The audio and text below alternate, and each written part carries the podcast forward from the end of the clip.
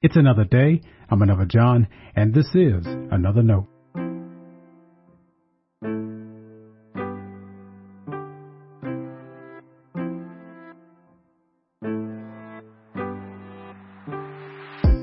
Today's edition of Another Note is titled, No Rejection. Our scripture reference today is Psalm 15.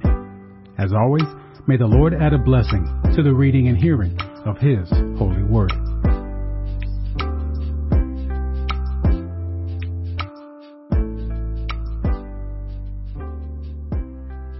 O Lord, who may abide in your tent?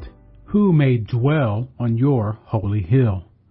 Those who walk blamelessly and do what is right and speak the truth from their heart, who do not slander with their tongue and do no evil to their friends, nor take up a reproach against their neighbors, in whose eyes the wicked are despised, but who honor those who fear the Lord, who stand by their oath even to their hurt, who do not lend money at interest and do not take a bribe against the innocent.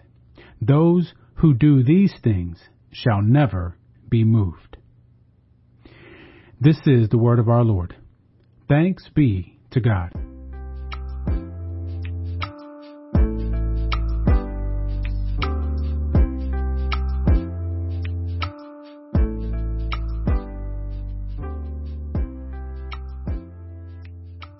I imagine someone might read Psalm 15 and turn away.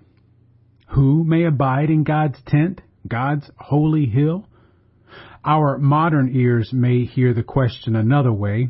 Who is good enough to go to church? Those who walk blamelessly. That'd be the turning point for many of us. Plus, the psalm offers a few more qualities of the one who is worthy, a few more that might seem to disqualify more and more of us. So, what do we do with such a psalm? To be sure, obedience is important to God. Obedience isn't simply doing what you're told. It's trusting the one who told you. Jesus said, "If you love me, keep my commandments." Obedience, then, is an act of love and devotion as well. But does that mean if we aren't obedient, we aren't allowed to be with God? The Lamb of God who takes away the sin of the world has a resounding answer. Listen, if God ever stopped allowing disobedient people to come to church or to cry out to God, we'd be in trouble.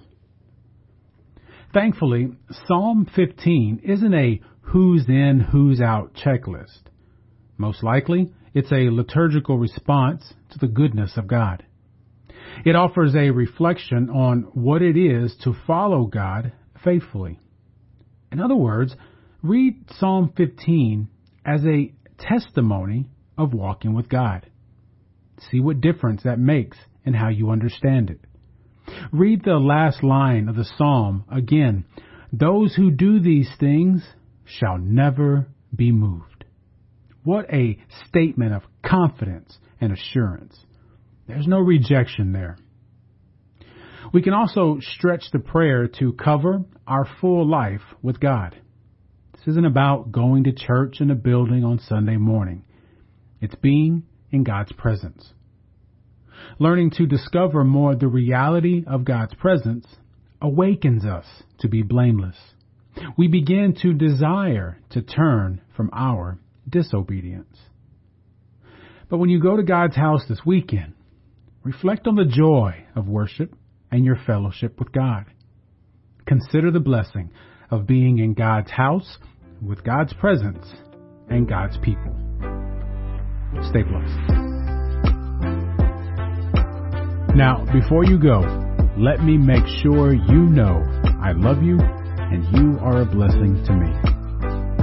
Thanks for listening to Another Note. I hope it helps you live a life worthy of the calling you have received.